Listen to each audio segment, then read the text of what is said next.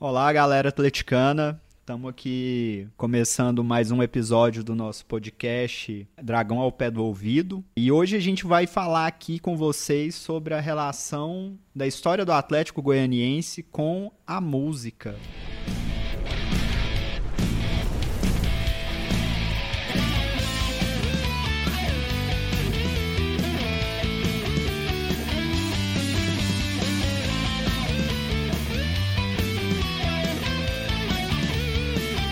A história, na verdade, do Atlético com a música tem a ver com a história do futebol com a música, né? Independente da torcida, independente do, do lugar e da região, todo mundo tem algum tipo de história para contar envolvendo música e futebol.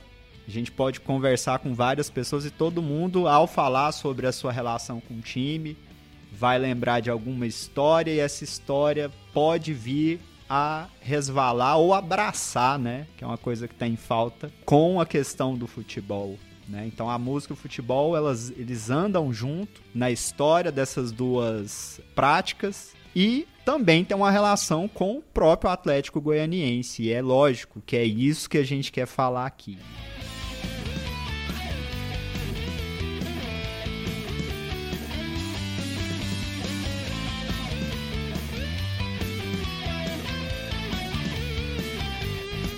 Meu nome é Rainer, eu sou professor de História, já fui blogueiro do Atlético Goianiense no site da E S P N e pesquiso música popular também. Desde sempre na minha trajetória acadêmica eu busquei me enveredar por esse, por esse universo, pensando em vários gêneros musicais, pensando em várias pessoas, vários artistas, né? E pensando muito em relação à questão das trajetórias e até chegar a um ponto de até publicar sobre isso, né? Então, tenho publicação sobre música popular também na, na minha trajetória aí. E hoje aqui, para fazer esse episódio acontecer, a gente vai contar com a ilustre presença do Renan Cioli, que é jornalista, artista visual e tá aqui com a gente para trocar uma ideia. Fala aí, Renan. Rainer, obrigado pelo convite. Agradeço estar aqui conversando um pouco sobre duas das minhas paixões, que é a música e o futebol. É, eu acho que é importante esse diálogo, da gente perceber que, que o esporte e que a música também andam de mãos dadas e que a gente pode procurar decifrar um pouco dessa relação do torcedor com o time, né? Desse vínculo também com a música, com a música popular brasileira. Então, eu agradeço o convite e vamos nessa. Quando a gente fala sobre essa relação de música e futebol, ela tá tão entranhada, né, no nosso, no nosso imaginário, no nosso dia a dia, que a gente nem chega a parar para pensar um pouquinho sobre como que isso foi possível, né? Então, porque quando a gente joga a ideia que, ah, todo mundo tem uma história envolvendo futebol e música, mas por que que a gente junta as duas coisas, né? A gente não para para se questionar sobre isso. Por que que a gente junta música com futebol? Afinal de contas, por quê? E no caso do Brasil, né, no caso da cultura brasileira, a nossa cultura, essa relação, eu acho que ela tem um recordezinho mais especial ainda, né? A gente, num primeiro momento, quando estamos falando sobre a, a relação entre música e futebol, é muito recorrente se estabelecer a relação entre o futebol e o samba, né? Um gênero musical popular que é responsável, em uma certa medida, por estabelecer uma ideia de identidade nacional. É aquela coisa, ah, o gringo apare... quando fala que você é brasileiro, vai relacionar isso com o samba e tal. Você gostando ou não do samba, vai relacionar o brasileiro com o futebol, gostando ou não de futebol, né? E aí o, o, o que a gente às vezes não para pra pensar é que futebol e samba nasceram aqui em terras brasileiras praticamente na mesma época, né?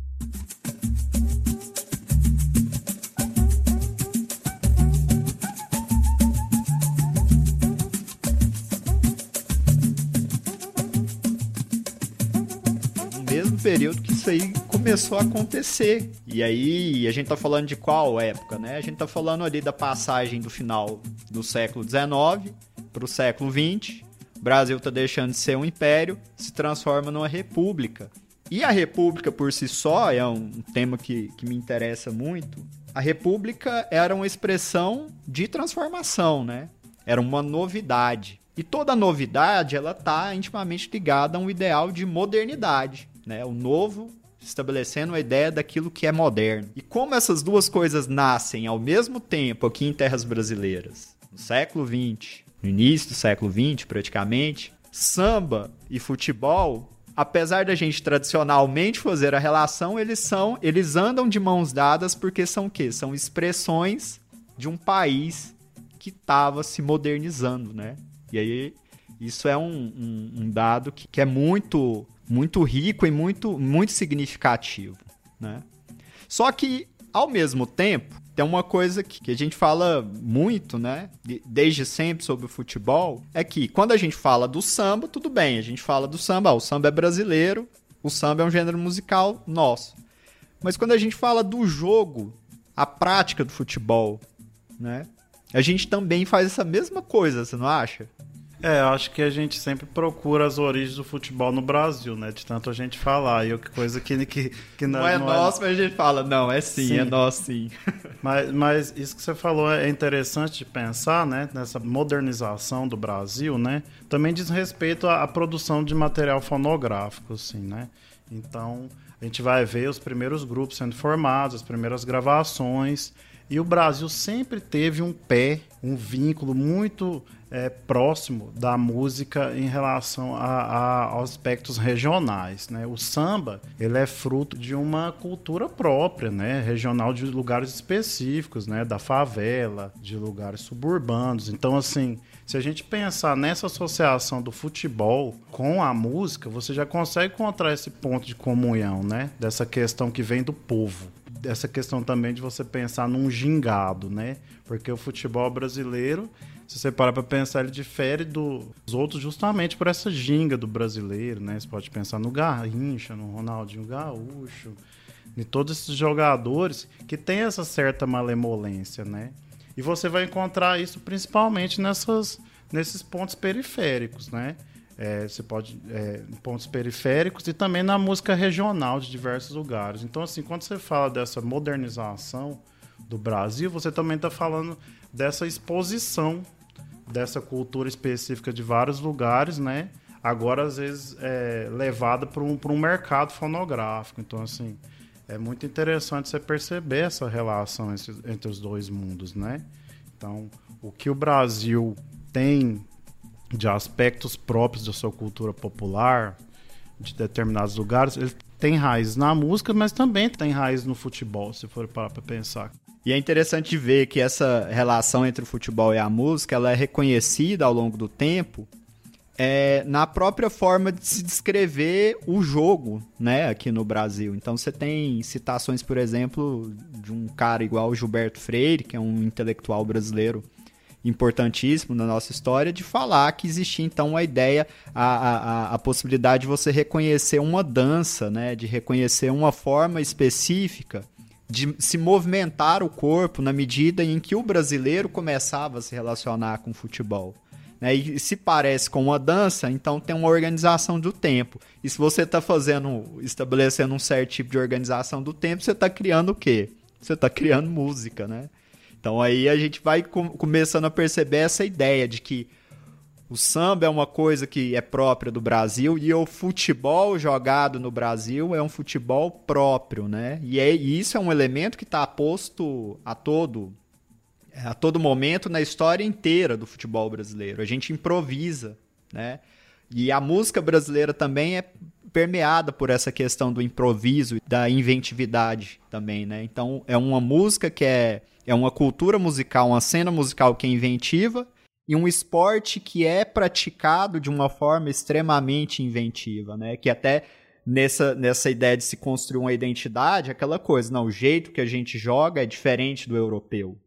Então, nós não jogamos, no, nós estamos sobre a égide das mesmas regras, mas nós exercemos o, o jogo de uma forma completamente é, distinta. É como se a gente pensasse que o brasileiro pegou a fórmula, né, de como se jogar, as regras do futebol, e reinventou, né, pra, a partir das suas próprias características, assim, né, pensando nessa questão do corpo, da, do, do gingado, né. E aí, assim, a gente vai percebendo que isso vai se construindo e vai ganhando força, porque o... a música vai se expandindo, né, enquanto uma, uma expressão cultural. Ela se expande, inclusive, com o auxílio de um, de uma, de um outro elemento dessa modernidade, né, que vai auxiliar a música e o futebol. E aí eu tô falando de quem? Eu tô falando do rádio. É, então... Você junta esses três elementos, futebol, música e rádio, estabelecendo então uma ideia de expansão e de popularização dessas duas formas de entretenimento, vamos colocar assim, né? É, isso também acho que, é, que passa também pela popularização do futebol, né? Assim, é, Copa do Mundo, é, os eventos vão acontecendo, é, vão acontecendo, os campeonatos, os torneios vão, sendo, vão surgindo, os times vão aparecendo. Então, assim, isso anda... É, ao mesmo tempo que vai acontecendo a questão do rádio, né? A invenção de novos equipamentos, a gravação em equipamento de vinil, né? Que é, é, uma, é uma... Parece que é uma explosão, assim, né? Que vai, que, que vai se seguindo, né? Passando por etapas, mas vai crescendo junto, né? Isso. É, essa, essa relação com os meios de comunicação, com a música e o futebol, essa, são três coisas que estão caminhando juntas ao... ao mesmo tempo, né? E aí nessa confluência de originalidades, né? O nosso futebol é original, a nossa música é original. Nessa confluência surge uma terceira originalidade, que é que são as canções que pensam e falam sobre o futebol. E aí as formas com as quais a gente se organizou enquanto sociedade para poder fazer isso, né? São várias, né? E vai, e vai, e aí a gente consegue abraçar vários tipos de expressão musical que se colocou ao longo desse tempo. E aí, praticamente, a gente vai ter três, três elementos fundamentais se desenvolvendo ao longo desse tempo. Que, uh, primeiro vão ser as paródias, né? Então, essa ideia de fazer paródia em cima de uma música que está bombando para falar do seu time, né? Que é a coisa do...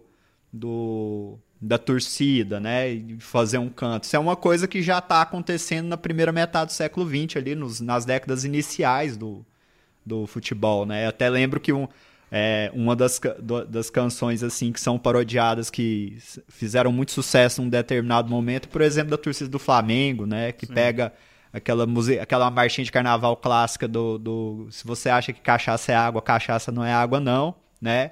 Eles pegam e fazem a versão. Você acha que o Flamengo é sopa, o Flamengo não é sopa, não. O Flamengo ganhou de três a zero, o Flamengo é campeão, né? Então, nesses pequenos elementos, nesses pequenos gestos, a gente vai vendo essa correlação se estreitando cada vez mais, né? E aí entra um outro elemento também, que além das paródiazinhas, né? Que são, né? Que você pega as músicas do momento e estão lá, né? Ressignificando essas, essas músicas, vai aparecer também a questão dos hinos, né?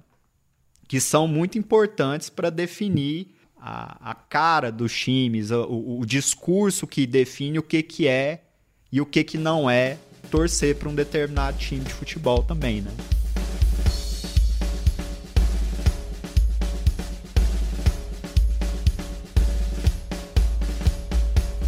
Voltando ao que você falou sobre as marchinhas, eu achei interessante que o Atlético tem um vínculo muito grande com, com esse tipo de, de som. Assim, eu acho que muito pelas raízes do time ser é, de um bairro, né, é, de Goiânia, que na verdade era, era uma outra cidade.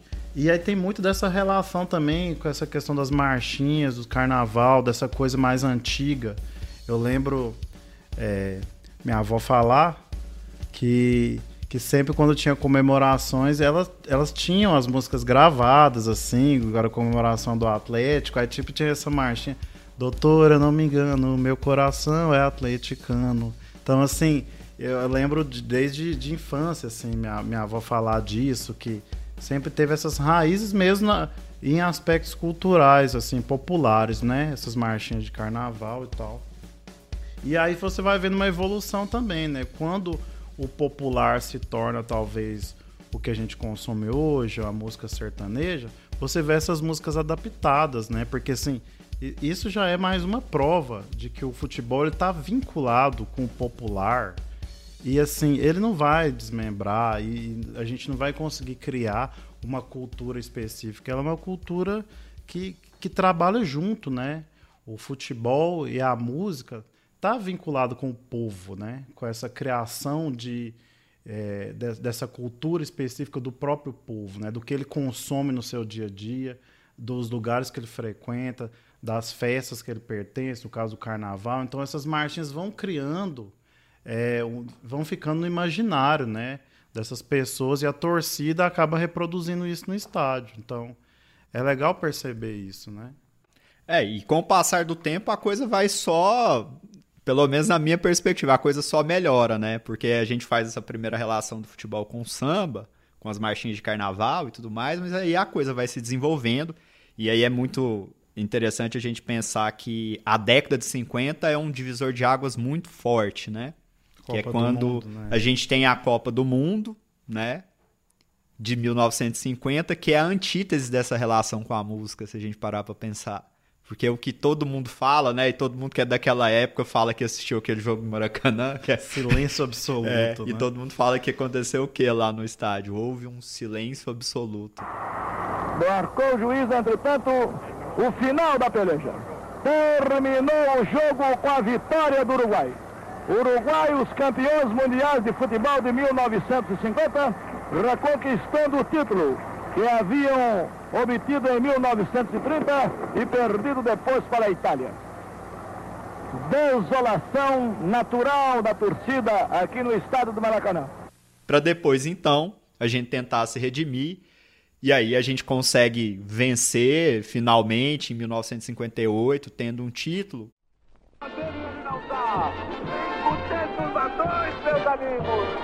Saltamos o nosso débito para com a torcida do Brasil. Aí está a vitória máscula conseguida em Campos da Suécia. Campeões do mundo! E naquele momento ali, não, claro que aquele foi a primeira situação que isso aconteceu. Mas a gente vai perceber que a partir da, do, do campeonato cinquenta e oito, uhum.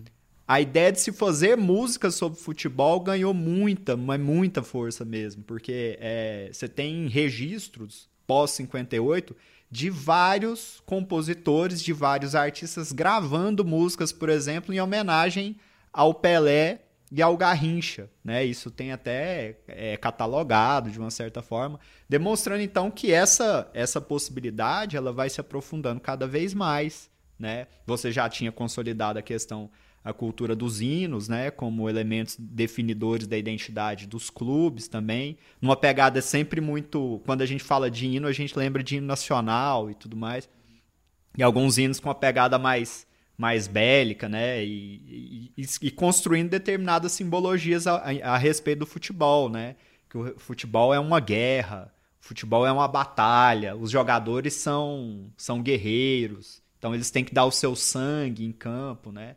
E essas ideias elas também são fundamentais para se construir a, a, o texto do, da, das canções que vão ser definidas enquanto hino desses clubes também, né?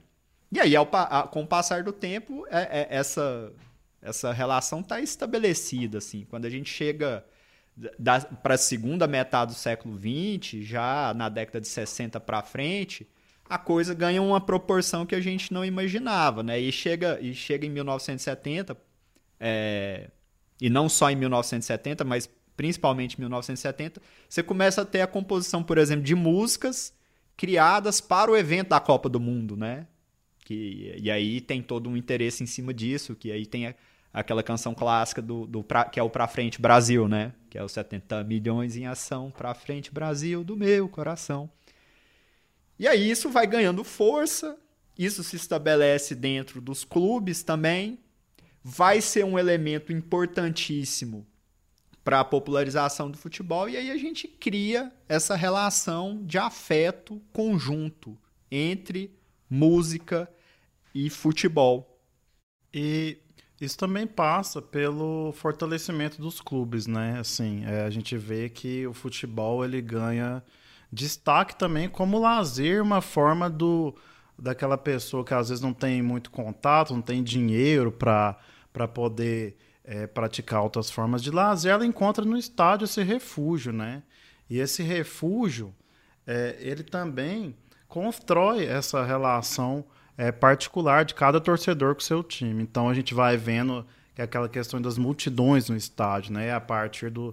ali, acho que é mais depois dos anos cinquenta mesmo, você já vê fortalecimento dos times, você vê cento e quarenta mil pessoas dentro de um estádio, você vê todas as classes sociais ali num mesmo espaço articulando, né? E aí a gente também começa a perceber a ideia da formação dessa pessoa, desse indivíduo torcedor, a partir da sua relação com o seu time. Então a gente pode citar vários exemplos de... de de pessoas, que, de compositores e artistas que começam a utilizar a temática do futebol, mas num viés é, de proximidade, né? Não de idolatria.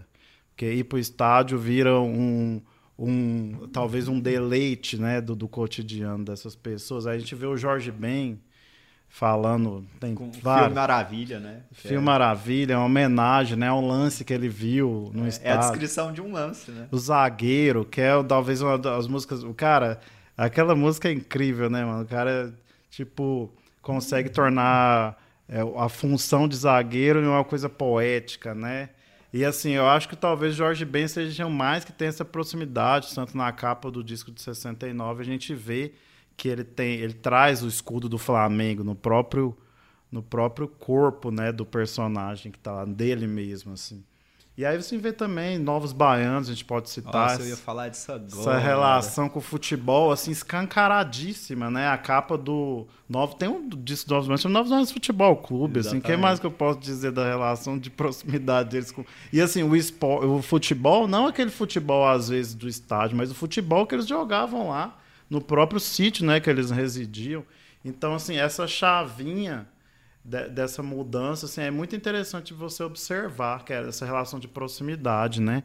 E eu vejo isso muito a partir do... principalmente a partir do tropicalismo, assim, né? Essa do Panis et Circenses, que parece que ali rola um, um, um estalo e os caras pensam, cara, a gente pode falar de tudo, a gente pode misturar tudo. O Brasil é esse grande é, caldeirão, caldeirão né? cultural de tudo quanto é tipo de som que você não encontra lugar nenhum. Então vamos experimentar. Então, assim, aí eu acho que o futebol ele entra ali, né? Como um tempero a mais desse caldeirão todo. E é muito legal você perceber que, que hoje em dia tá, rola um, tá rolando muito essa... uma espécie de redescoberta da música brasileira, principalmente dos anos setenta ali, dos anos sessenta. A gente está voltando a discutir aquelas temáticas, né? Mas, enfim, é, é, é, é essa, essa relação com o futebol, ela, ela tá cada vez mais explícita para mim, assim, tipo, hoje em dia a gente está revisitando muita coisa que a gente não, não, não, não, não viu, né? Na época, que era tanta gente produzindo disco, tanta gente produzindo som, tanta gente falando de tanta coisa, que acho que é hora de a gente sentar e pensar um pouquinho no passado para poder ver o que os caras estavam fazendo, né? É, não, é uma, é uma relação muito bacana, assim, eu, e, e quando você fala dos Novos Baianos, eu acho que, assim, é, das bandas da década de setenta, é aquele conjunto que mais se aproximou disso, né? De uma ideia de futebol como uma expressão da liberdade do corpo, né? Como uma expressão de deleite que tinha a ver com um, uma ideia de contracultura ali naquele período, né? Aquela, aquela coisa de poder jogar a bola na hora que eu bem entender com os meus amigos e depois vem aquela canção lá do Pepeu Gomes, né? Fazendo música, jogando bola, né? Demais. E pra mim aquela ali é a música que define dentro da, de, desse contexto aí de, de consolidação da M P B, de uma ideia de pós-tropicalismo e tal, que tá muito presente ali na década de setenta, se coloca, né?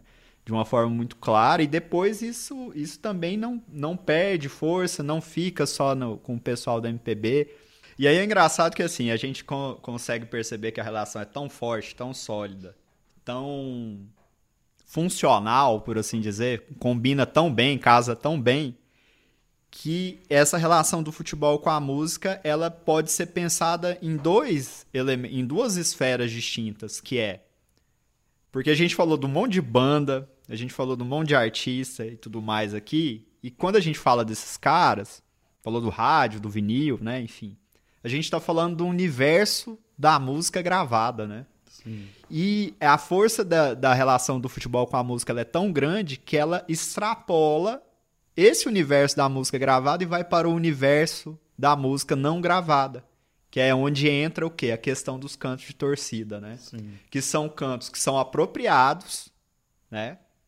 Que estão estabelecidos na memória do torcedor e que acaba se tornando uma forma, um, uma, um, uma condição inescapável. É, é tipo assim, ir ao estádio, torcer para um time, é necessariamente, se você quer fazer isso, se isso faz parte da sua vida, você vai passar por uma experiência de letramento musical. Porque você vai chegar lá, você vai aprender as músicas que a torcida canta para o time. E isso é importantíssimo para quê? Para você provar para si e para os outros que você faz parte daquela coletividade. E existe mesmo essa questão de provar para os outros, né? Porque se você vai no estádio, frequenta e aí começa a, os cânticos e você não sabe cantar, você fica se sentindo meio oh, fora ali, né? Você não tá no, no, no mesmo tom da galera, né? Então, assim, eu, essa construção também do, da, da relação com o estádio é muito forte por causa dessa questão da música. Você vê, se você estiver em casa, assistindo televisão, vendo o jogo do seu time, você não vai ter essa relação com os cânticos. Então, a, a presença ali dentro do estádio, junto com os outros, aprender e, assim, torcer junto, também faz parte dessa criação, né? Do canto ali, do, da música presente na sua vida. Sem falar também Na, na, nessa questão do, dos cânticos determin, com, com determinados rivais, né? Porque tem, tem essa questão da rivalidade, tem cantos específicos, né, para determinados... Contra o outro, né? Contra o outro, né? E assim, eu lembro até teve uma polêmica na época que eles queriam proibir os cantos de torcida, você lembra desse papo? Nossa! Você lembra disso, é. que não podia no estádio, você não podia é, ofender ninguém, que, que... Eu falei, cara, tu vai acabar com o futebol, não existe futebol se não existir É, essas rivalidades, né? Esses cânticos. E essa adaptação é incrível, né? Você vê cada coisa, mano. Torcida do Atlético mesmo, velho.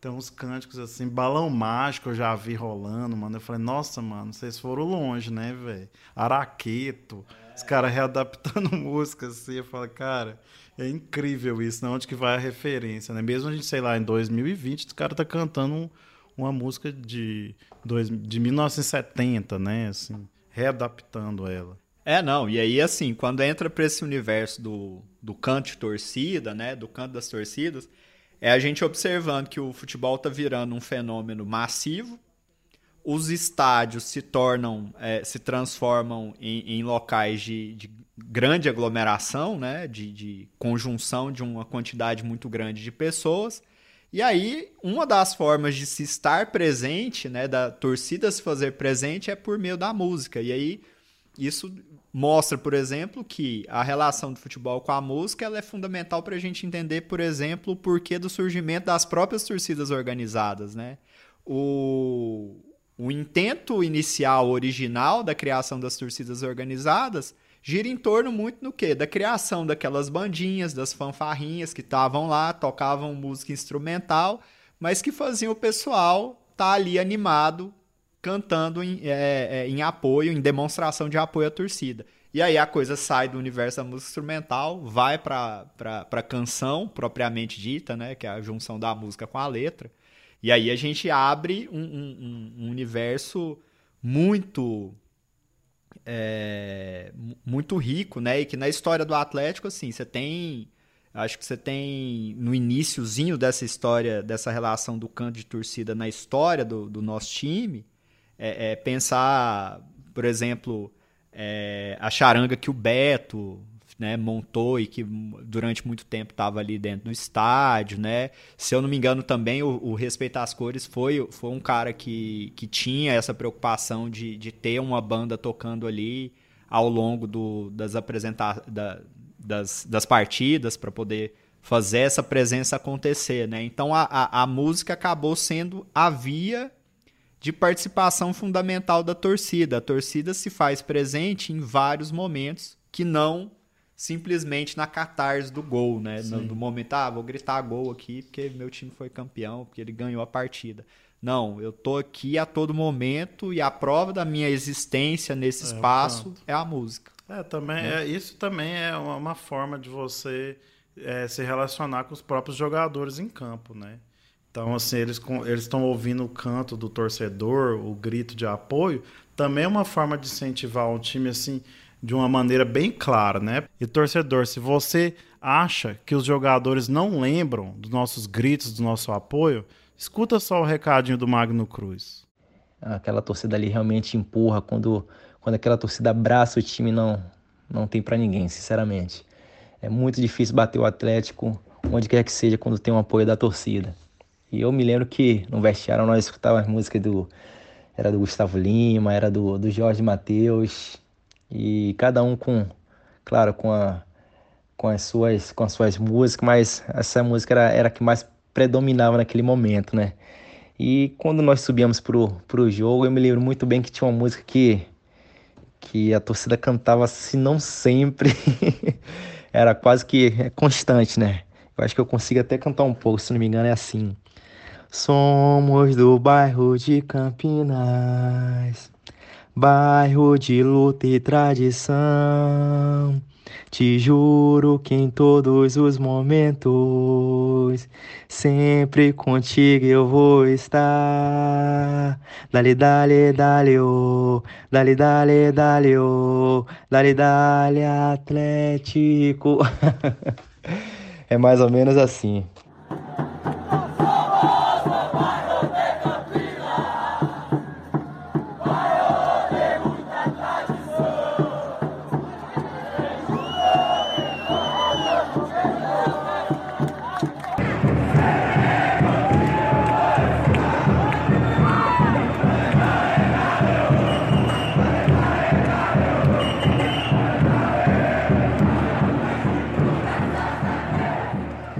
É interessante também perceber o uso do simbolismo dentro das torcidas organizadas. Se você perceber, sempre tem um elemento é, de algum artista ou uma banda. Sim. Você pode ver o...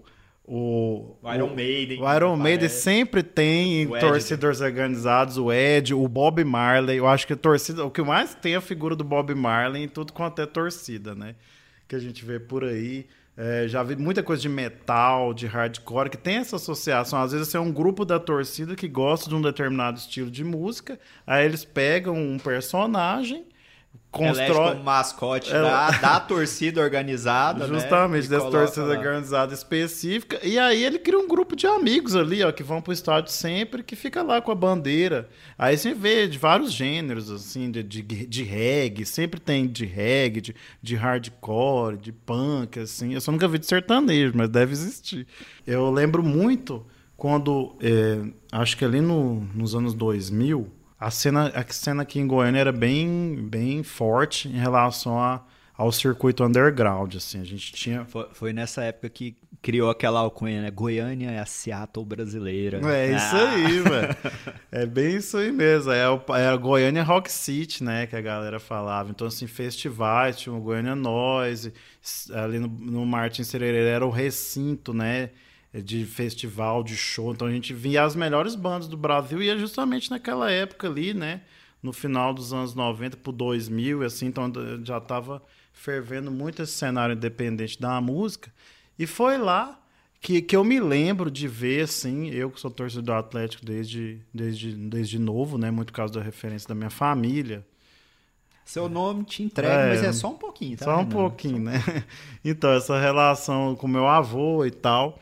Aí, acho que foi a primeira vez que, é, que o Atlético teve um momento muito difícil, né? Ali no, nos anos noventa e tal. Aí depois começou a sessão do Atlético. É a primeira vez que eu via pessoas usando camisa do Atlético, um show de, de rock, de hardcore. Aí eu falei, cara, alguma coisa tá mudando aí, né? Acho que a gente tá, a gente tá conseguindo conquistar nosso espaço de volta. Então, assim, pra mim foi muito importante ver muita banda, os caras tocando camiseta de, do Atlético e tal.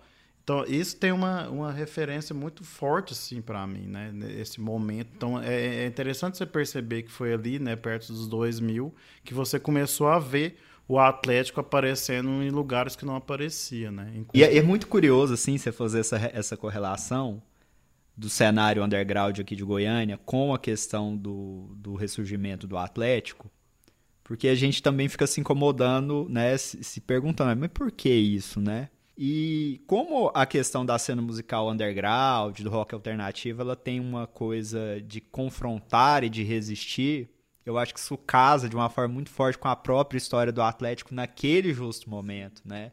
Que era um time que estava numa determinada situação de correr o risco de, de, de perder o seu estádio, de fechar as portas, né? E foi uma coisa assim, extremamente dramática, né? E de repente você vê que é, aquele time tradicional que faz parte da história da sua cidade, ele entra numa nova fase que fala, não, eu tô aqui, eu vou continuar, eu vou resistir, eu existo e eu vou estar... Tá presente nessa cena, não na Sim. musical, mas na futebolística, é. né? Então, acho que essa, essa ideia de resistir e, e demonstrar a força, né? De, de, de superar um, as, as dificuldades, que é uma coisa muito própria do discurso do, das bandas, né? E do pessoal que, que curte Sim. música alternativa, do underground, acho que conflui de uma forma muito clara para mim com aquele momento da história do Atlético, né? É, eu acho que nesse momento, assim, muito, muito das pessoas que tinham essa ideia do rock como resistência acabaram pegando é, o Atlético como um time para se torcer, porque eu lembro de, de ter muitos amigos e pessoas que não tinham time, não gostavam de futebol, mas acabou reconhecendo no Atlético, às vezes, uma relação ali com o time da sua cidade, né? Aí eu vi esses caras no pessoal e falei, mano, olha que, que incrível isso, né? É, e, e aquela coisa de expressar uma ideia, de reafirmar uma ideia de contra-hegemonia, né? Porque, tipo assim, ah, todo mundo, todo mundo é Goiás, todo mundo é Vila. Aí o, o cara observa o time ali conseguindo se ressurgir. Não, eu sou atleticano. É. Né? E eu me lembro muito bem, não é? Cara, eu passava por isso direto, porque teve uma época que você é torcedor do Atlético, era torcedor modinha, saca? Ah, você ia sim. pros lugares com a camisa do Atlético, ah, mas é só porque o Atlético tá bem, né? Que eu nunca vi essa camisa de time. Aí, velho, eu tinha que dar carteirada, filho. Eu, não, a sua carteirada é até óbvia. Eu vou... De... Conta... Aí eu cheguei... aí que eu vou falar da minha. Eu lembro de um vilanovense, cara, esse cara me xaropou, mano. Eu tava numa mesa de um bar, ele ficou, não, mas é só porque é modinha, não sei o que lá, não sei o que. Eu falei, mano do céu, velho, eu não queria fazer isso não, mas você tá me obrigando, toma aqui minha identidade, mano, aqui é a senhora, você tá louco, filho. Tá achando que qualquer um... Aí, respeita, mas assim, né? Sempre, de vez em quando ainda aparece uns desse aí. Não, eu, eu entendo demais isso que você tá falando, porque assim, teve aquela fase de de, é, de baixa, né, de vacas magras que a gente fala, e quando ressurge aí todo mundo vem fazer essa cobrança mesmo, ah, tá torcendo porque é modinha, porque agora tá bem e tal, não sei o quê. E eu lembro que uma vez quem me salvou numa situação muito semelhante a essa que você vivenciou foi o, o Henrique Arantes, o filho do Jovair. Porque quando a gente estava jogando a Série B do Goiano e, e tendo toda aquela, aquela dificuldade de poder, né, de, de voltar à, à primeira divisão do Campeonato Goiano, e aí, quando, aí já era um outro momento, a gente já estava lá, e aí foi quando se cobrou essa coisa, ah, modinha, não sei o que, não sei o que. O cara tava ali falando isso pra mim, o, o Henrique tava com, com, com o pessoal próximo, ele pegou e falou, não, não, não, não, não, não, não, não. O Rainer ia nos jogos, domingo de manhã, lá no Olímpico, ver o Atlético subir. É. E aí, pessoal, porque é. todo mundo sabe da relação do, raiz mesmo, do, do né? Henrique do, e do Jovair com o Atlético, né? Então, Sim. quando ele chegou assim, falei, pô, Henrique, valeu, obrigado aí, que... Tava ficando paia já. Mas eu lembro muito dessa relação com a Atlético, a gente falando mesmo dessa questão de você reconhecer amigos e começar a, a, a criar vínculos de amizade, criar assim, um núcleo de torcida, né? Vamos ver o jogo junto. Cara, eu viajei muito para ver o Atlético, cara. A gente viajava pro interior, cara, e assim, a gente era muito quebrado na época. Eu lembro de ver jogo, a gente pegava o Eixão aqui em Senador Canedo, mano, pra trocar nota fiscal, saca? Nossa. Pra poder ter que comprar o ingresso que a gente não tinha dinheiro. Mano, a gente ia com cinco conto, aí ficava passando comendo espetinho na porta, sabe, espetinho de um real, pra poder ver o Atlético jogar e voltar, sei lá, meia-noite pra casa de Eixo Anhanguera, mano, saca? E assim, como eu trabalhava muito tempo com, com jornalismo, trabalhei como repórter fotográfico muito tempo, eu, eu ia em todos, cara. Eu ia ver o Atlético em tudo quanto é lugar, velho. Em Mineiros, em Santa, Santa Helena. Então, assim, pra mim, a experiência que eu tive ali de relação com o Atlético foi, foi muito importante também. Também construção de amigos. Esses mesmos amigos que eu, que eu fiz, pra, que a gente ia de ônibus assistir o Atlético, tudo quanto é lugar. Pegava e ia pra Anápolis, mano, saca? mó tenso e tal, tem essa questão das outras torcidas rivais. E até hoje as pessoas é, vão pro estádio comigo, sabe? Então, assim, essa relação de proximidade, de ter um grupo, assim, foi consolidada. E, assim, o som sempre tava lá. A gente sempre ia ouvindo música e voltava ouvindo música. Aí tinha... Quando dava ruim, eu via uns trem pesado para poder pensar em outra coisa. Quando dava bem, eu via uns outros tipos de som. E é legal isso também, fa- fa- faz parte, né, do, ali do torcedor, né? Porque quando seu time perde, cara, você não quer ouvir rádio. É, ficar você... ouvindo o cara lá xaropar é, seu time falar... O comentarista falar de novo o que você já viu, né? É, que ah, o time vivo. Atuou mal. Tá, eu já sei, né? Então é, porque quando seu time ganha, mano, você assiste, você ouve rádio a semana inteira. Todo dia, filho. É. É dia de você ouvir rádio pra você ficar debochando, né? Mas quando seu time perde, cara, aí eu vou pra música, saca? Aí eu parto pra música, eu vou, vou pensar em outras coisas. Mas, mas acho que é isso. Também faz parte, né? Do, da relação do... do torcedor com, com o futebol. A música também pode ser um escape ali, né? É, pra, pra esquecer a derrota também, é. Né? Tem... E a, nossa, e tem derrota sofrida, viu? É. Fala sério, mano. E já aí? Tem umas assim que eu não gosto nem de... Cara, tem uma, assim, nem foi derrota, mas foi sofrimento.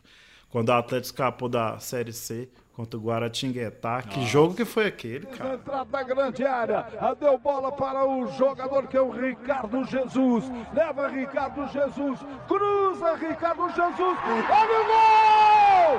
Olha o gol do Juninho!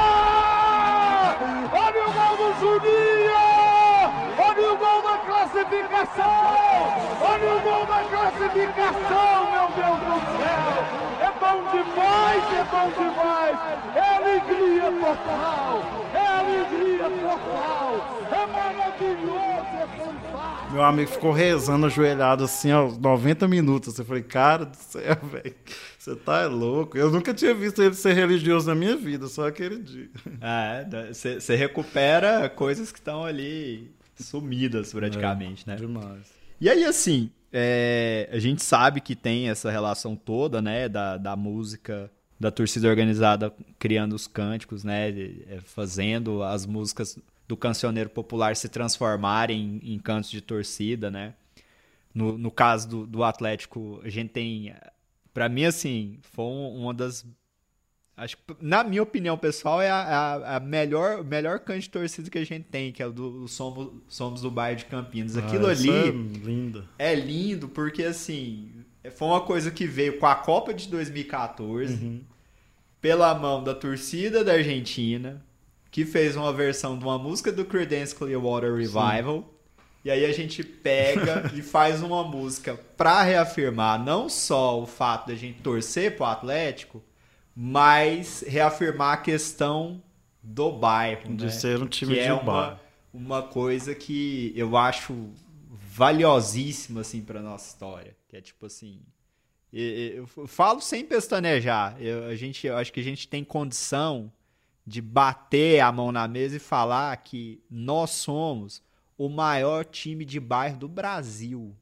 Por assim dizer, né? Tem outros times, tipo, sei lá, Juventus da Moca e tudo mais, mas pensando em trajetória assumir, e condição... Isso é incrível, sabe? É, assumir é isso, ótimo. Cara. É ótimo ser o time de bairro. Ah, mas é o time de... Pô, que e demais, é isso mesmo. É isso mesmo. É e a gente mesmo, bate vocês, saca? Você entendeu, a gente é ganha isso mesmo. De vocês, aí a gente disputa o torneio internacional, a gente tá forte, assim, sabe? Exato. Então, eu é, acho que, que não tem que ter vergonha nenhuma, tem que ter orgulho de ser um time de bairro. Exatamente. E aí, assim... Pensando em todas essas questões, tem um outro elemento assim que a gente, eu acho que a gente tem que trazer aqui, que é importante e que muitas vezes a gente não para para pensar ou não pensa tanto assim, talvez assim, né? Que é a relação que a gente tem da música com as grandes conquistas que o Atlético teve na sua trajetória, né? Então, é, é tipo... Nós poderíamos escolher aqui vários, vários títulos para tentar estabelecer essa correlação aqui. Mas para tentar fazer uma escolha, uma, uma, uma breve escolha, eu acho que tem quatro títulos aqui que eu acho que cabem assim, assim, a gente discutir essa relação com a música. Que é o título de setenta e um, que é o do Torneio da Integração Nacional. Né? Que é um, o primeiro título de expressão nacional nosso, o título de mil novecentos e noventa, da, da campeão da Série C, né, que aí vai ser um, um outro título nacional mais pautado por um, um processo de, re, de reconfiguração do futebol que já estava é, em andamento, né? Então chega ali em mil novecentos e noventa, o Campeonato Brasileiro tem um outro formato e a gente consegue ganhar um título da Série C, que é muito expressivo, muito Demais. significativo para aquele momento, né? E outros dois títulos mais recentes, assim, que eu penso que são fundamentais, que é o de dois mil e sete, que é o Campeonato Goiano de dois mil e sete. É, esse é... Nossa. Que, que ele é... Ele cem, é marca, ele né? é mil por cento musical, ele não é cem por cento musical, ele é mil por cento musical. E o título da Série B de dois mil e dezesseis, né? Sim. Eu acredito que são esses, é, esses três, esses quatro, perdão, esses quatro grandes momentos que a gente pode tentar estabelecer uma correlação da música com a história do, do Atlético Goianiense. Se a gente pensar, é, o título de setenta, setenta e um é um ano fantástico para a música, né? A gente pode, a gente pode pensar é, justamente naquilo que a gente estava conversando anteriormente, que a música brasileira sofre aquela ruptura do tropicalismo e cada um tá buscando suas referências onde tiver, né? Então, em setenta e um temos o, para mim, o melhor disco do Tim Maia. É, o, só clássicos, né, mano? Só tem clássico, assim. E aí, o que, que ele foi? Buscar lá na música negra norte-americana e trazer pra cá, misturar com o baião e fazer algo com um dos melhores discos de todos os tempos. Aí a gente tem é, Carlos Erasmo, aquele disco do Erasmo Carlos. Pô, quando ele tá fugindo da Jovem Guarda e abraçando... Os caras estão se reinventando, né? Reinventando. Porque a Jovem Guarda acabou, né? Justamente, no... cada um procurando suas referências em tudo quanto é tipo de som. E ele vai procurar na psicodelia, em, em outros lugares. E a gente tem o, o Mutante já em quarto, lançando seu quarto álbum. Sim. Então, assim, os caras começaram em sessenta e oito, mano. Em setenta e oito os caras estavam lançando o quarto e, tipo assim, é, rompendo fronteiras, né? E aí, no meio disso tudo, Roberto Carlos sempre, né, dominando o rolê, vendendo disco igual água, lançando disco, sei lá, dois discos por ano. Sim, não, e até tem uma coisa que é engraçada quando você fala do Roberto Carlos, o pessoal fala, ah, não, porque o Roberto Carlos estourou por conta da televisão e não sei o quê, foi por conta disso que ele é o rei, não sei o quê. Cara, ele já era gigante antes de Especial, e isso é um elemento tão forte, tão presente, que a, a trilha sonora do título da integração nacional perpassa pelas canções do Roberto Carlos, né? A gente vai, tem aqui a, a ideia de que o, o Roberto, quando a gente entra na década de setenta, ele se torna um elemento tão presente na vida dos brasileiros e, e de nós goianos até também, hoje, né? até final, hoje. Todo, né? rev... todo final de ano tem o um especial do Roberto todo Carlos, final de já ano faz tem... parte da cultura. Já faz do... parte, e, e de uma outra forma também, porque assim, é... o disco do Roberto Carlos, o disco que o Roberto Carlos lançava cada ano, por assim dizer, ele era sempre lançado no final do ano e ele era... para algumas famílias de baixa renda, inclusive, representavam a ideia de presente de Natal da família. Então, existe essa, inclusive essa ideia de que assim, o, o, o grande, o, a grande aquisição material que representava essa união da família era tipo assim, comprar o disco que o Roberto Carlos lançava no final do ano, né? E aí, para o título da integração nacional, isso acaba de, se demonstrando. Né? O Roberto Carlos já era o, o artista do tamanho que a gente o reconhece como tal, né? A gente tem essa, essa, essa ideia. E o torneio, por si só, até pela nomenclatura que se estabelece ali naquela época da ditadura militar, ele confluía com essa ideia do título estar sendo marcado por uma trilha sonora ligada às canções do Roberto Carlos, porque... Ah, naquele período ali, o, o, o regime militar ele, ele tinha uma intenção e uma preocupação muito grande de estabelecer uma ideia de integração da nação àquele, àquela ordem estabelecida ali naquele momento, ainda que autoritária. É, e o futebol servia nesse sentido, né? Tanto que você tem o, o, o presidente, o, o Emílio Garrastazu Médici, se postando como um sujeito que... que apreciava o futebol, né? E aí o nome do, é uma do forma torneio de se conectar, né, com a população. Sim, né? né? De estabelecer um, um, um uma vínculo. Ideia de legitimidade. Né? E o Roberto Carlos era o símbolo, né? Sim, assim, sempre foi, né? né? Ele, ele já estava posto ali, né? É. Naquele momento ali. Então, como, como ele tinha essa força, né? Ele era mais um elemento de união, né? Então, tipo, na década de setenta, vamos dizer assim. É, gostar de futebol de Roberto Carlos, né, teria o mesmo peso quando a gente lá no início do episódio estava falando da, da relação do futebol com o samba, né?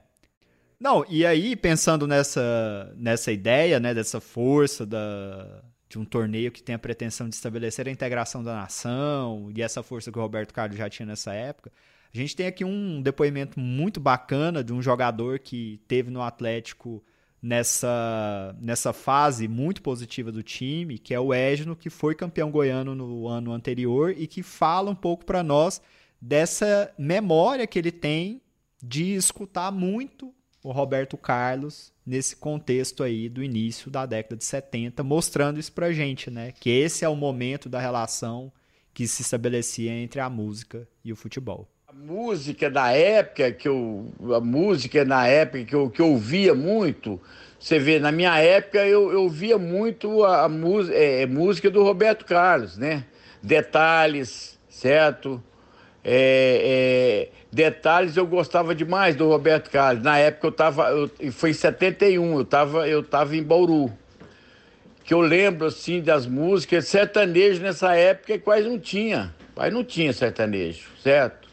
As músicas mesmo que, que a gente ouvia, eu mesmo, era, era a música popular brasileira, né? Que era, era Roberto Carlos. Mas eu ainda prefiro o Erasmo Carlos. Não, eu também prefiro o Erasmo Carlos, né? E aí, quando a gente chega no título da década de noventa, cara, Renan, é outro mundo, né? É outro, é outro universo, o, o futebol brasileiro, de uma certa forma, está tentando estabelecer uma superação de determinadas questões ligadas a um amadorismo, a, ao improviso, né? Então a profissionalização do futebol, ela ganha muita força a partir da década de noventa, né? E aí, nesse contexto, a gente tem um time que já vinha na década anterior tendo uma base muito forte, ganhando títulos, é, revelando jogadores que são históricos pra gente, né? E aí eu acho que o grande congraçamento dessa, dessa fase de ter um plantel forte, coeso, de ser um, um celeiro de jogadores, vem com o título da Série C de mil novecentos e noventa, né? E, e, e aí em mil novecentos e noventa... É, é, a maior prova que a gente pode ter de que as coisas mudaram, né? Como diz aquele meme de internet, parece que o jogo virou, queridinha. Ele virou por quê? Porque se a gente está falando lá na década de setenta do Roberto Carlos, como esse grande ícone que todo mundo gosta e consome e tal, e tem o, o disco no final do ano, o especial do Roberto Carlos e tudo mais, quando a gente chega no título da década de noventa, Goiás, enquanto cena musical, tá tendo pretensões de natureza nacional.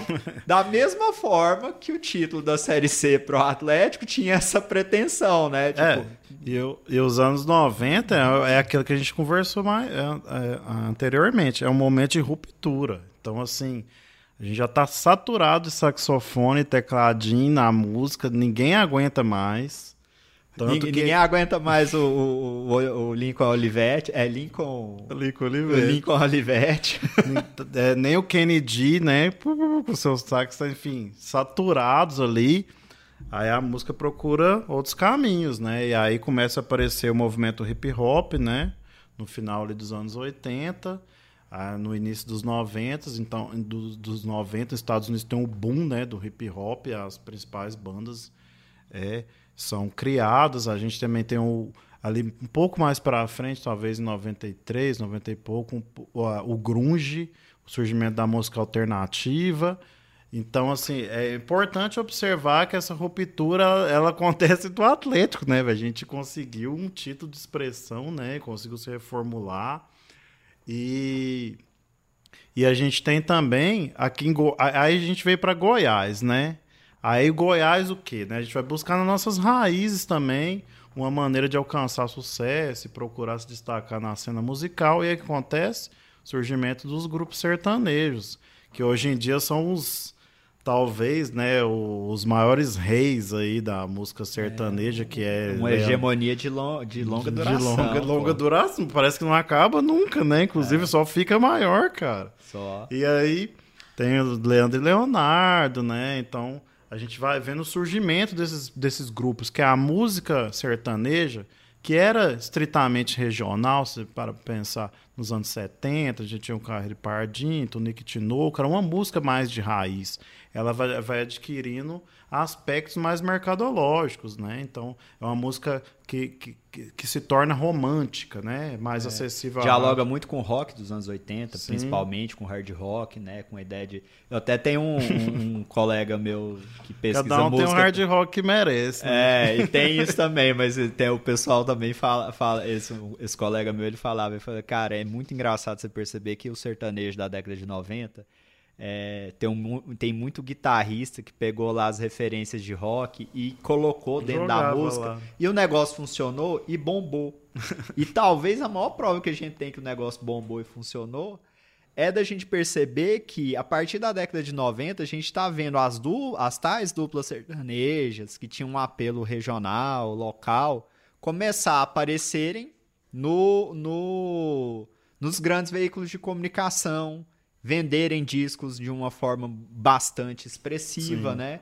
E, e é, é curioso a gente perceber que a, a, a percepção disso pra gente era, ela é um tanto quanto um pouco mais complicada. Porque como a gente já estava um, um tanto um tanto quanto acostumado a escutar isso localmente, né? Na, nas rádios locais, principalmente, tudo mais...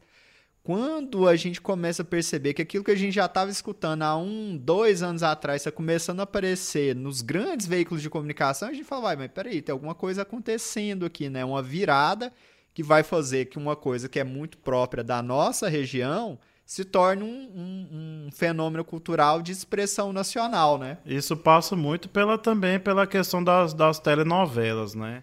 Então, assim, nessa época ainda, eu acho que nos anos noventa, oitenta, setenta... As novelas eram uma possibilidade do artista se lançar, né? A conquistar, assim, reconhecimento nacional. Então, eu lembro muito bem, assim, de assistir, às vezes, as novelas é, dos anos noventa, quando eu era criança. Tipo, Pantanal, aí a figura do Almir Sater lá, que ele também era ator e, ele ao mesmo ator. tempo, ele era cantor. Então, ele fazia as músicas, assim. Então, foi construindo, né, nesse imaginário do público essa relação mesmo com esses artistas. E aí, quando o cara vai pro Faustão, aí acabou. Aí, ele aí é um caminho sem volta, caminho né? Sem aí, volta. Quando você olha, você fala, nossa, a gente tá num outro patamar agora.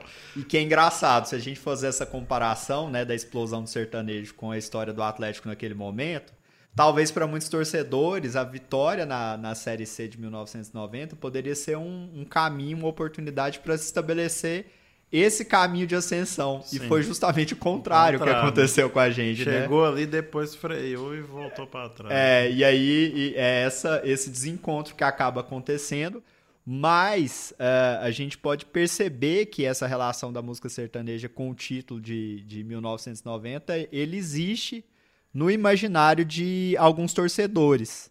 E pensando nesse, nesse freio, né, que o Atlético deu em ascensão, a gente pode pensar que o sertanejo também deu uma freada ali, né? Porque aí começou o axé, começou o, o, o pagode, que assim, moeu, né, no, nos anos noventa, ali, juntamente com também o som alternativo ali, mas que conquistou as rádios mesmo, a gente Tinham viu... grandes concorrências ao mesmo tempo, Ao mesmo né? tempo, assim, era... A rádio era um mix de sanidade, sei lá, era muito louco, né? Você ouvia a rádio, você ouvia axé, depois você tava ouvindo, sei lá, Na mesma Raça rádio. Negra, e daqui a pouco você ouvia um Raimundos, um... É, era muito louco, assim, era um momento muito de... É o Tchan, né, velho? Também a gente pode esquecer isso aí. Dominou a cabeça do, do, das pessoas, assim. Então, é, é, se a gente botar em paralelo mesmo, fica parecendo que o Atlético entrou nessa freada ali, né? Parou ali por um tempo, né? Ficou estagnado até a gente ter a nossa ascensão, né? Graças a Deus. E aí, o, é, é muito bacana, muito interessante a gente destacar aqui nessa... nesse processo da relação do torneio, do, do campeonato de mil novecentos e noventa com a música. A gente vê aqui agora o depoimento de um torcedor, que é o Wilton Júnior, que é músico também, olha só, veja só então, que fez parte de um grupo que fez um certo sucesso aqui, que foi o Beat Kids, fazendo cover de Beatles, né? E que mais tarde ele atuou como guitarrista de uma outra banda que também faz parte da nossa história localmente, que é o Pedra Letícia, né? E que ele vai falar um pouco de quando ele era menino, qual que era a relação que ele conseguia perceber daquele momento ali do início da década de noventa para o Atlético com a canção popular. noventa, eu tinha dez anos, tocava-se muito, muito Pense em Mim, da Leonardo. Eu ainda não tinha, nem pensava em, em ser músico, na época eu fazia teatro, inclusive.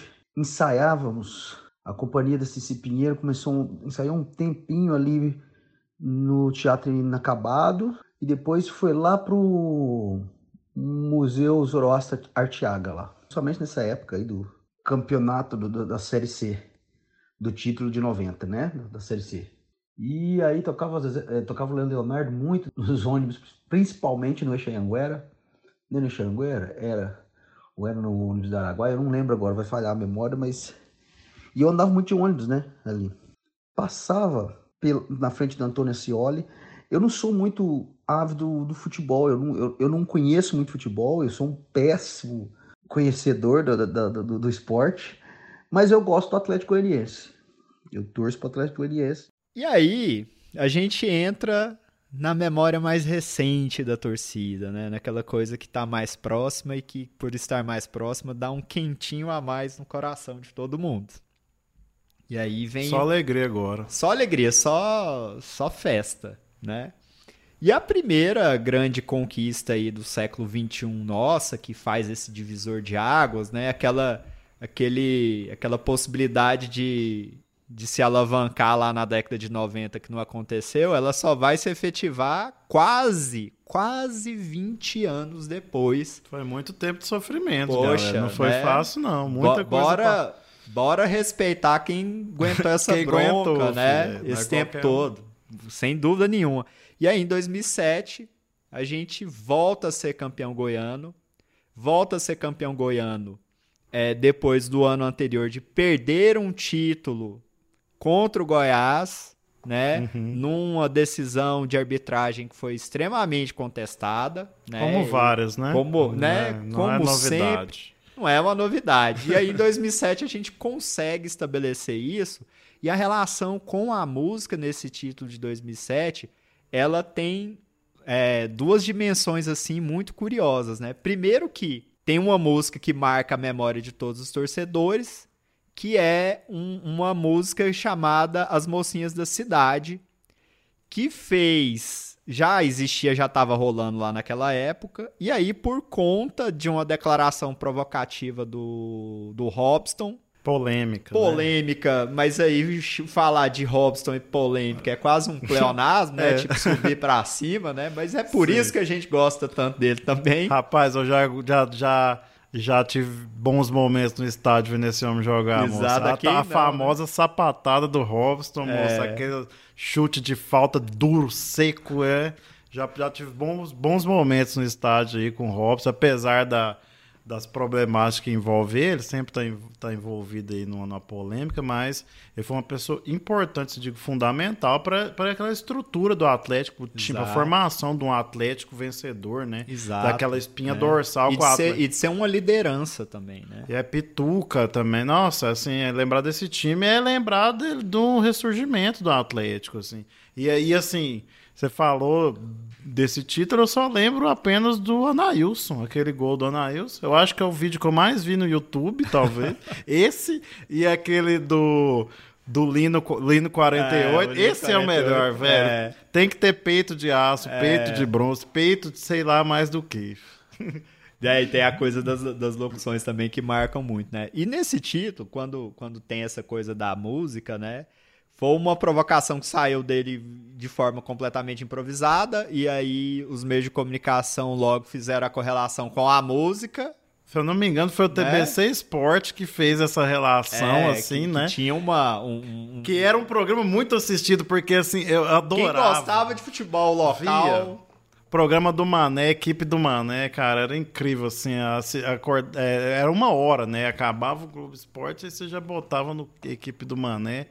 E é, era demais. Sempre tinha uma zoeira. Era um... o fechamento do, do, do, do, da rodada, a gente tinha que assistir lá, né? E aí eles botaram a música. E aí, quando no segundo jogo a gente conseguiu se sagrar campeão, a música foi apropriada pela torcida e a torcida cantou a música no estádio para justamente reafirmar essa questão da provocação, né? A gente tem aqui uma fala do pivô dessa treta, que é o Robson, que vai falar um pouquinho sobre isso aqui com a gente. Então, para fa- te falar a verdade, eu não esperava essa repercussão toda, né? Uma repercussão aí que viralizou bastante, cara. É uma coisa de jogo ali, no, no calor do jogo que eu falei. E a imprensa repercutiu bastante, né? Devido ao título que a gente conquistou também. Então, acho que devido ao título... É, essa música marcou mais ainda, né? Então, assim, o negócio das mocinhas da cidade viralizou bastante, fiquei bastante surpreso. E, assim, onde eu saio hoje na rua, né? Muitos torcedores atleticanos me param e a primeira coisa que eles falam é cantar a mocinha da cidade, né? As mocinhas da cidade. Uma coisa que, que, sim, como é que se pode dizer? Viralizou, né? Viralizou e pegou mesmo. A gente, a gente vê aí na cidade, quando a gente sai, o pessoal comentando bastante. Então foi uma coisa assim que eu não esperava ter tanta repercussão como teve. E aí é uma provocação que assim, é, marca muito, né? É, uma, é um elemento que demonstra muito o momento em que a gente vivia ali a questão do futebol, né? O que, que era o futebol naquele momento, quais eram as questões que estavam postas naquele período, né? Porque foi uma coisa que entrou como provocação. Todo mundo praticamente achou engraçado, mas hoje em dia, parando para pensar, a gente vê que as questões elas mudaram muito de lá para cá, né? A gente está falando de um título de dois mil e sete, estamos em dois mil e vinte e um, a gente está falando de praticamente catorze anos, né? Sim. E aí, em catorze anos, em mais de uma década, é, a gente consegue perceber, por exemplo, que esse tipo de provocação é uma provocação de natureza misógina, né? Misógina. Que, que, tipo assim, eu tenho que diminuir o outro dizendo que ele tem algo a ver com o universo feminino, como, como se o universo feminino fosse uma coisa ruim, né? É, tanto que hoje em dia, assim, é, eu acho que é, uma, é, é, é tão besta, assim, né? Que chega assim, é. Você fala assim, você é tão, tão ultrapassado, tão besta, tão estúpido, né? Que, que, que a como piada é que eu ri disso? Sentido, você fala, né? Como é que eu achei Exato. Isso engraçado, né? É patético, né? Diminuir o outro a partir de, de, desses princípios. Assim, é, de evocar rival... o feminino como algo negativo. Inferior, né? É, é tipo... ridículo mesmo. E aí, de, de fato, a gente percebe que essa relação com a música, né, ela, ela demarca, de uma certa forma, as questões que estão sendo postas ao longo do tempo, né? A gente, a gente bem sabe que hoje existe um, um movimento muito forte de... de se rechaçar a questão do preconceito, né? De não se aceitar o futebol como expressão da exclusão do outro, porque justamente o nascimento do futebol enquanto prática, não só esportiva, mas social, é de inclusão, é de olhar para o outro e falar, você torce para o meu time? Vem para cá, a gente está junto. Você tá, você torce para o time rival? Não, esse espaço também é seu, né? Independente de qualquer coisa, da sua origem, Da, é, da, da sua opção sexual, da, da, da, da sua identidade de gênero, ou qualquer outra coisa. Então, a gente consegue perceber que a gente não quer estabelecer um, um, um julgamento do que aconteceu em dois mil e sete, mas perceber que a gente está num outro momento. É preciso, né? Ser melhor, né? É, é preciso exato, melhorar. Né? E eu acho que essa construção também passa muito da relação do torcedor com o torcedor, saca? Do, do jogador com o jogador. Então, assim, é preciso você conscientizar, conscientizar pessoa, as pessoas que estão do seu lado, saca? Fala assim, ó, oh, cara, isso não dá, né, mano? Tá passando dos limites, assim, sabe? É um torcedor que tá sendo ofensivo, ou diminuindo o outro, assim. Você tem que chegar e trocar uma ideia. Fala, mano, já é, passou por... isso aí, cara. Vamos evoluir, né? E jogador também, esse contato com, do técnico também, com, com o jogador, assim. Trabalhar essas relações, né? Pra gente poder construir um espaço melhor, um espaço é. saudável, saca? Um espaço que não diminua, né? O outro, né? Também, né? É. A gente procurar... ter essa questão do afeto e da união ali. Tá no estádio, é um espaço de compartilhamento, não é um espaço para para ofensa, tretas. Eu digo isso até para torcida organizada, mano, sabe? Você tem que ir pro estádio para você se divertir, para você ter reafirmar um momento... uma paixão, né? É, tipo assim, um momento de lazer. O, o importante pessoas... é o Atlético. Justamente. O importante não é diminuir o é, outro. É, agora sai de casa para bater nos outros, mano, saca? Que, que sentido que tem nisso, cara? É, qualquer outro tipo de ofensa, é. né? Não, não Enfim, cabe e é. não precisa, né? A gente pode viver isso de uma forma tão positiva, tão bonita, Dá tão significativa, melhor, né? Não né? Precisa... Então... Né? Não, não precisa ficar abraçado aquilo que não, não tá aí para somar, né? A gente tá aqui é para somar, para sempre pensar no melhor pro nosso time e pro futebol também, Sim. né? Falando do nosso pequeno gigante Anaílson, que ajudou o Atlético a consolidar o título de dois mil e sete e construir a espinha dorsal desse time que hoje é vitorioso, a gente também tem uma fala da relação dele com a música específica que ajudou a reviver essas memórias. Aqui é o Anaílson, jogador do Atlético. É, falar da música importante de dois mil e sete, naquele ano inesquecível para todos nós, jogadores, torcedores, e ao clube do Atlético Goianiense. Um ano do ressurgimento, o ano que marcou a história do Atlético, apareceu tanto para o estado de Goiás novamente, para o cenário nacional e agora até internacionalmente. A música ela é importante durante a semana, né, de um jogo, de uma final importante, como tivemos jogos é, inesquecíveis daquele ano de dois mil e sete.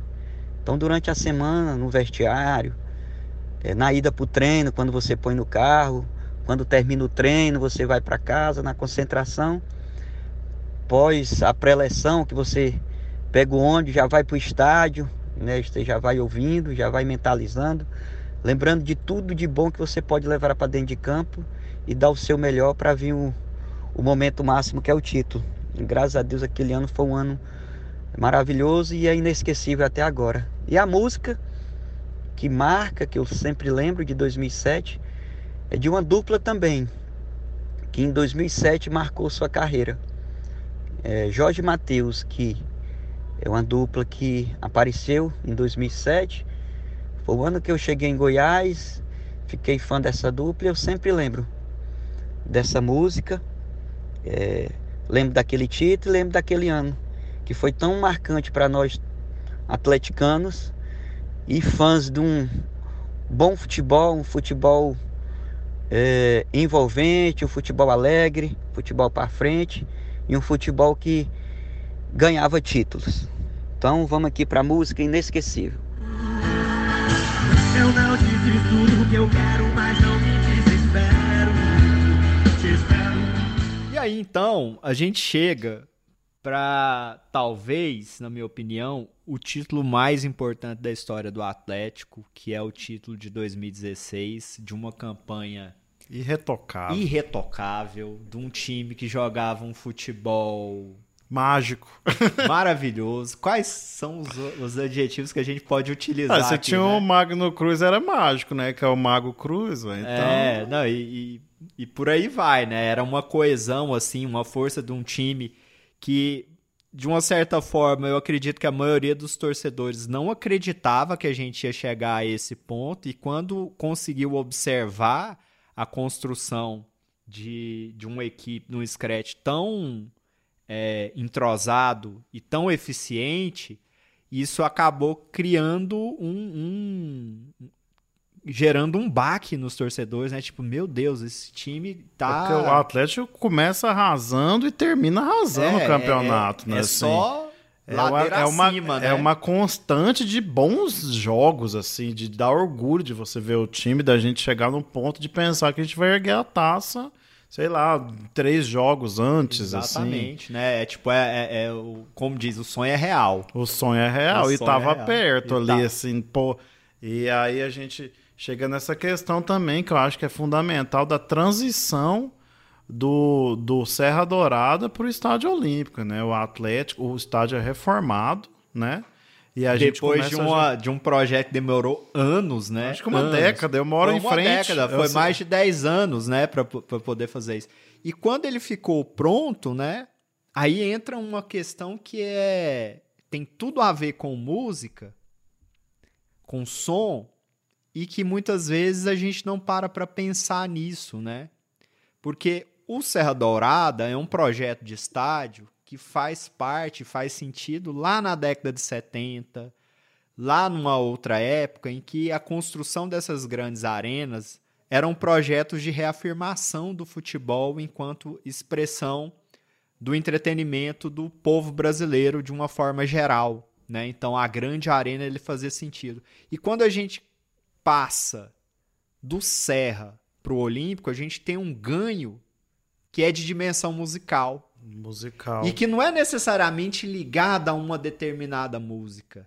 Ele está ligado ao fato do jogador escutar de uma forma muito mais clara as manifestações de apoio da nossa torcida. E isso, para os ouvidos de qualquer jogador, é o quê? É música. É música. Né? E aí, para a gente ter uma noção muito clara disso, a gente vai trazer aqui agora para vocês um depoimento do Magno Cruz, uma testemunha ocular desse momento nosso. Um grande protagonista, um né? Um grande protagonista, né? Inclusive, saudades, beijos, Magno Cruz. Volta, Magno Cruz, pelo amor de Deus. Volta. Sempre vai ter um espaço para você aqui nesse clube.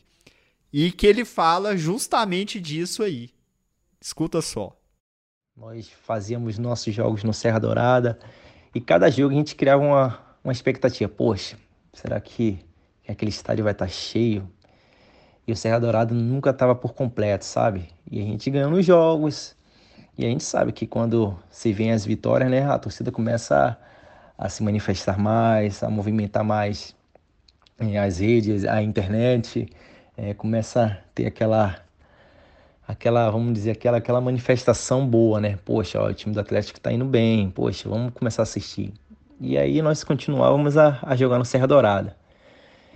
E nas vitórias, mas faltava algo, sabe? Faltava, de fato, um, uma coisa mais, mais vibrante, cara.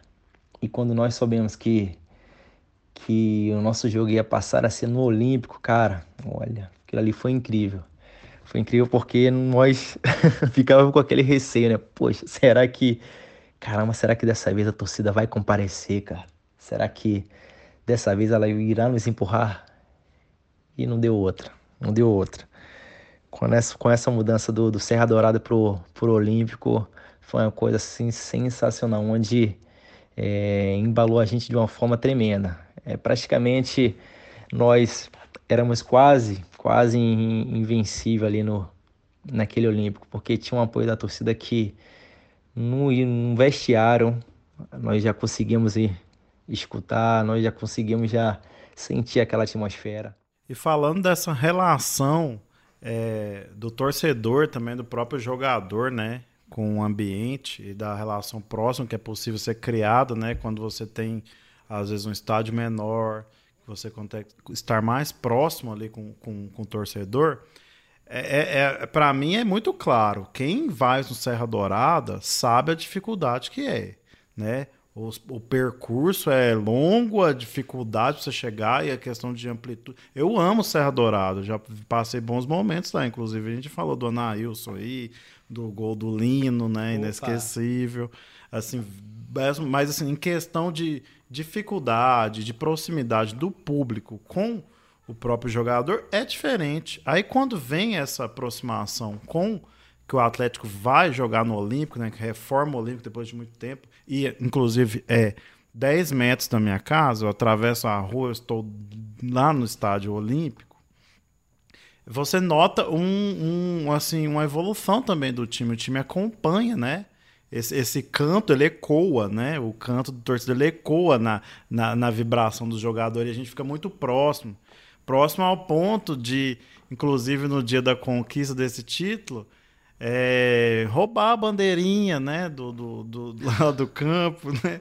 Não vou citar nomes, e assim, o jogador fazer selfie com a foto e a gente aparecer no fundo. Então, assim, esse tipo de proximidade é impossível no Serra. Não é impossível, assim, amo o Serra, mas foi importante essa aproximação aí com o torcedor, né? E aí, para fechar aqui o argumento nosso, do, do nosso podcast de uma forma muito clara e de uma forma muito bonita, por assim dizer, é curioso a gente pensar que a música que fecha essa temporada é uma música que expressa a ideia de que a gente nunca vai esquecer daquele título, né? Que tá ali no refrão de uma canção do Gustavo Lima, que todo mundo lembra que tocou no, no final do, da, das partidas, né? Não necessariamente de todas as partidas, mas que ficou muito forte na, le, na lembrança do, do torcedor atleticano, que é aquela canção que fala, né? Que pena que acabou. Mas acabou lá em dois mil e dezesseis. A gente bem sabe que é, de lá para frente são outras canções que vão aparecer, são outros cantos que vão surgir por parte da torcida e que com certeza a gente vai ter outras trilhas sonoras para glorificar e para prestigiar esse time tão amado por todos nós. Não, e sem falar que essa campanha até agora, né, começou o campeonato faz pouco tempo, mas irretocável aí, né, desse campeonato brasileiro, é, é, é impressionante a gente ver um time que construiu, né, se consolidou, tem um respeito dos times adversários, que hoje em dia a gente não é, a gente é um time de bairro gigante, a gente não é apenas um time pequeno, assim, né, Como, como já nos consideraram. Hoje a gente tem um respeito. E, e assim, o que tem que ecoar, mais do que qualquer música, é a vitó- as vitórias do Dragão, né?